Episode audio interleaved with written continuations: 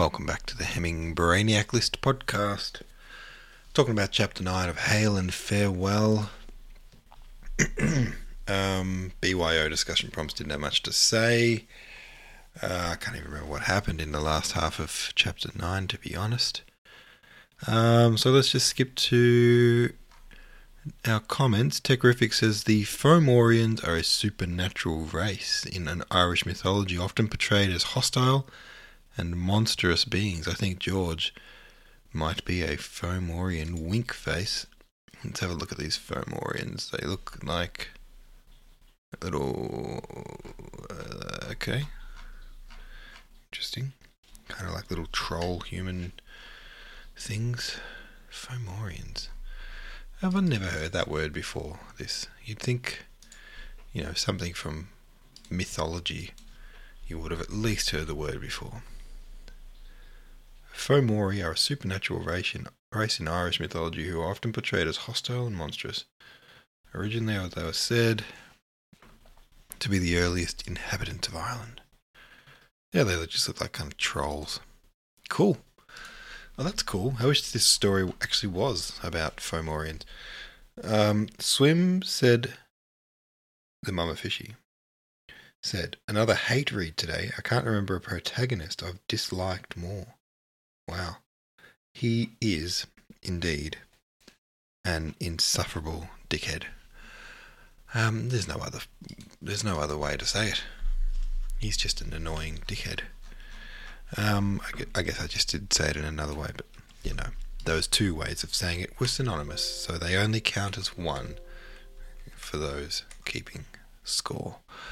Um, chapter 10 the castle hall was empty and grey, only the autumn dusk in the Gothic window and the shuffle of the octogenarian butler sounding very dismal as he pottered across the tessellated pavement. On learning from him that Mr. Martyn was still writing, I wandered from the organ into the morning room and sat by the fire, waiting for Edward's footstep. It came towards me about half an hour afterwards, slow and ponderous, not at all like the step of the successful dramatist, or my suspicions that his, his third act was failing him were aggravated uh, by his unwillingness to tell me about the alterations he was making in it. All he could tell me was that he was he had been in Maynooth last summer and had heard the priests declaring that they refused to stultify themselves, and as the word seemed to him typical of the country, he would put it frequently into the mouths of his politicians. How drama was to arise out of the verb to stultify did not seem clear, and in the middle of my embarrassment, he asked me where I had been all the afternoon, brightening up somewhat when I told him that I had been to Coole. In a curious, detached way, he is always eager for a gossip. And we talked of Yeats and Lady Gregory for a long time. And of our walk around the lake, Edward arousing from my description of the swans to ask me where I had left the poet at the gate. Why didn't you ask him to stay for dinner? And while I sought for an answer, he added, Maybe it's just as well you didn't, for today is Friday, and the summon I was expecting from the Galway hasn't arrived. But Yeats and I aren't Catholics. My house is a Catholic house, and those who don't care to conform to the rule. Your dogmatism exceeds that of an archbishop. And I told him that I had heard my father say that an archbishop from Tuam, Dr. MacHale, had meat always on his table on Friday, and when asked how it was, how this was, answered that he didn't know who had gotten dispensation and who hadn't. Edward muttered that he was not to be taken in by such remarks about dispensations. He knew very well I had never troubled to ask for one. Why should I, since I am not a Catholic? You, if you aren't a Catholic, why don't you become a Protestant? In the first place, one doesn't become a Protestant, one discovers oneself a Protestant. It seems to me that an agnostic has as much right to eat meat on Friday as a Protestant. agnosticism isn't a religion, it contains no dogma. It comes to this then, that you're going to make me dine off a couple of boiled eggs. And I walked about the room indignant, but not because I care much about my food. Two eggs and a potato are more agreeable to me in in intelligent society than grouse would be in stupid. But two eggs and a potato forced down my throat on a theological fork in a Gothic house had cost twenty thousand pounds to build. Two eggs and a potato without hope of cheese. The Irish do not eat cheese, and I am addicted to it, especially to double Gloucester. In my school days, that cheese was a wonderful solace in my life. But after leaving school, I asked for it in vain and gave up hope of ever eating it again. It was not till the nineties that a waiter mentioned it. Stilton, sir. Chester, double Gloucester. Double Gloucester. Double, you have double Gloucester. Uh, I thought it was extinct. You have it, then bring it, I cried out so joyfully that he couldn't drag himself uh, from my sight. An excellent cheese, I told him, but somewhat fallen from the high standard it had assumed in my imagination. Even so, if there had been a slice of double Gloucester in the larder of Tillyra, I should not have minded the absence of the salmon, and if Edward had pleaded that his servants would be scandalized to see anyone who was supposed to be a Catholic eat meat on Fridays, I should have answered, But everybody knows I'm not a Catholic. I've written it in half a dozen books, and if Edward had said, But my servants don't read your books, I shall be obliged. If you'll put up with fasting fair for once, I would have eaten an egg and a potato without murmur or remark.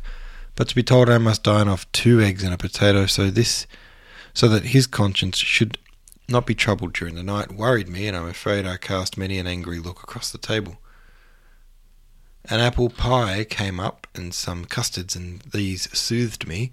He discovered some marmalade in a cupboard, and Edward is such a sociable being that when his pipe is alight, that I forgave his theological prejudices for the sake of his aesthetic.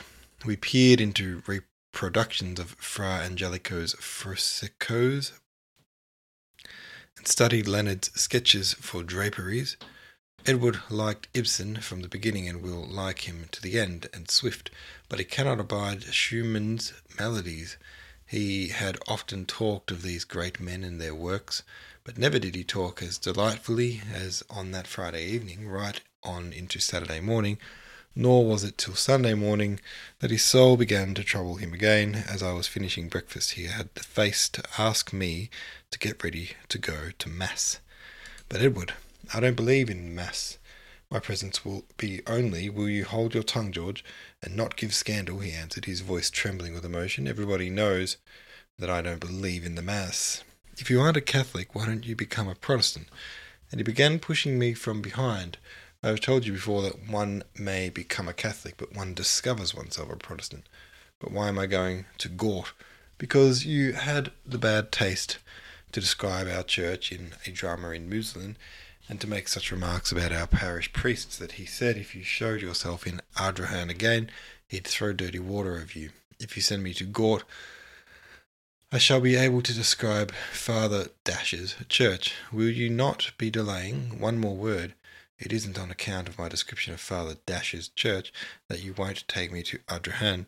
The real reason is because you, at your request, mind you, I asked Father Dash not to spit upon your carpet when he came to dinner at Tillyra, and we're afraid to ask a priest to refrain from any of his habits, and left the room.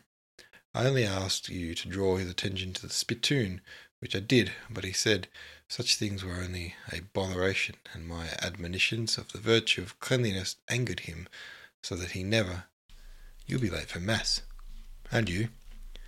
Well then, now are you listening to me? Do you hear me? You aren't to spare the whip. Away you go, you'll only be just in time, and you, Welland, you're not to delay putting up the horse. Do you hear me? Welland drove away rapidly, and when I looked back, I saw my friend hurrying across the park, tumbling into the sunk fence in his anxiety not to miss the Confiteor and Welland, who saw the accident too, feared that the master is after hurting himself. Happily, this was not so. Edward was soon on his feet again, running across the field like a hare, the driver said out of politeness, I suppose. Hardly like a hare, I said, hoping to draw more original simile from Welland's rustic mind. But I only coughed a little, and shook up the reins which he held in a shapeless freckled hand. Do you like the parish priest at Gort better than father? Dash, at Ardrahan? Well, they're well matched, Welland answered, a thick-necked, long-bodied fellow with a rim of faded hair showing under a bowler hat that must have been about the stables for years, for years, collecting dust along the corn bin and getting greasy in the harness room, one reason that it must have been black once upon a time, and that Welland must have been a young man long ago, and one reason that he must have shaved last week or three weeks ago, for there was a stubble on his chin.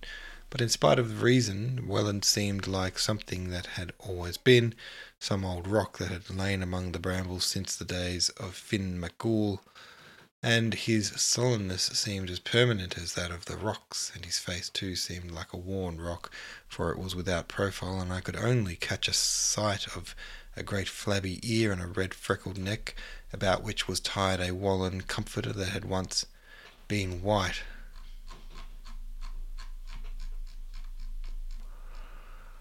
He answered my question roughly without troubling to turn his head, like a man who wishes to be left to himself, and acquiescing in his humour, I fell to thinking of Father James Brown, the parish priest of Carnarvon in the sixties, and of the day that he came over to Moore Hall in his ragged cassock and battered biretta, with MacHale's Irish translation of Homer under his arm, saying that the Archbishop had caught the Homeric ring in many a hexameter my father smiled at the priest's enthusiasm, but I followed this tall, gaunt man of picturesque appearance, whose large nose with tufted nostrils I remember to this day, into the blue room to ask him if the Irish were better than the Greek. He was a little loth to say it was not, but this rustic scholar did not carry patriotism into literature, and he admitted, on being pressed, that he liked the Greek better, and I listened to his great rotund voice pouring through his wide Irish mouth while he read me some eight or ten lines of Homer, calling my attention to the famous line that echoes the clash of the wave on the beach and the rustle of the shingle of the waves sinks back. My curiosity about MacHale's translation interested him in me, and it was arranged soon after between him and my father that he should teach me Latin, and I rode a pony over every morning to the thatched cottage under ilex trees where the pleasantest hours of my childhood were spent in a parlour lined with books from floor to ceiling, reading there a little Virgil, and persuading the old priest into talk about Quintilian Seneca. One day he spoke of Propertius, and the beauty of the name led me to ask Father James if I might read him, and not receiving a satisfactory answer, my curiosity was stimulated, and Caesar studied diligently for a month. Shall I know enough Latin in six months to read Propertius? It will be many years before you will be able to read him. He's a very difficult writer. Could Martin Blake read Propertius? Martin Blake was Father James's other pupil, and these Blakes are neighbours of ours and live on the far side of Carnarvon. Father James was always telling me of the progress Martin was making in the Latin language, and I was always asking Father James when I should overtake him but he held out very little hope that I that it would be possible for me to ever to outdo Martin in scholarship. He may have said this because he could not look upon me as a promising pupil, or he may have been moved by a hope to start a spirit of emulation in me. He was a wise man, and the reader will wonder how it was that, with such a natural interest in languages and such excellent opportunities, it, I did not become a classical scholar. The reader's legitimate curiosity shall be satisfied. All right, well, let us delay satisfaction for another day. Thanks for listening. See you tomorrow.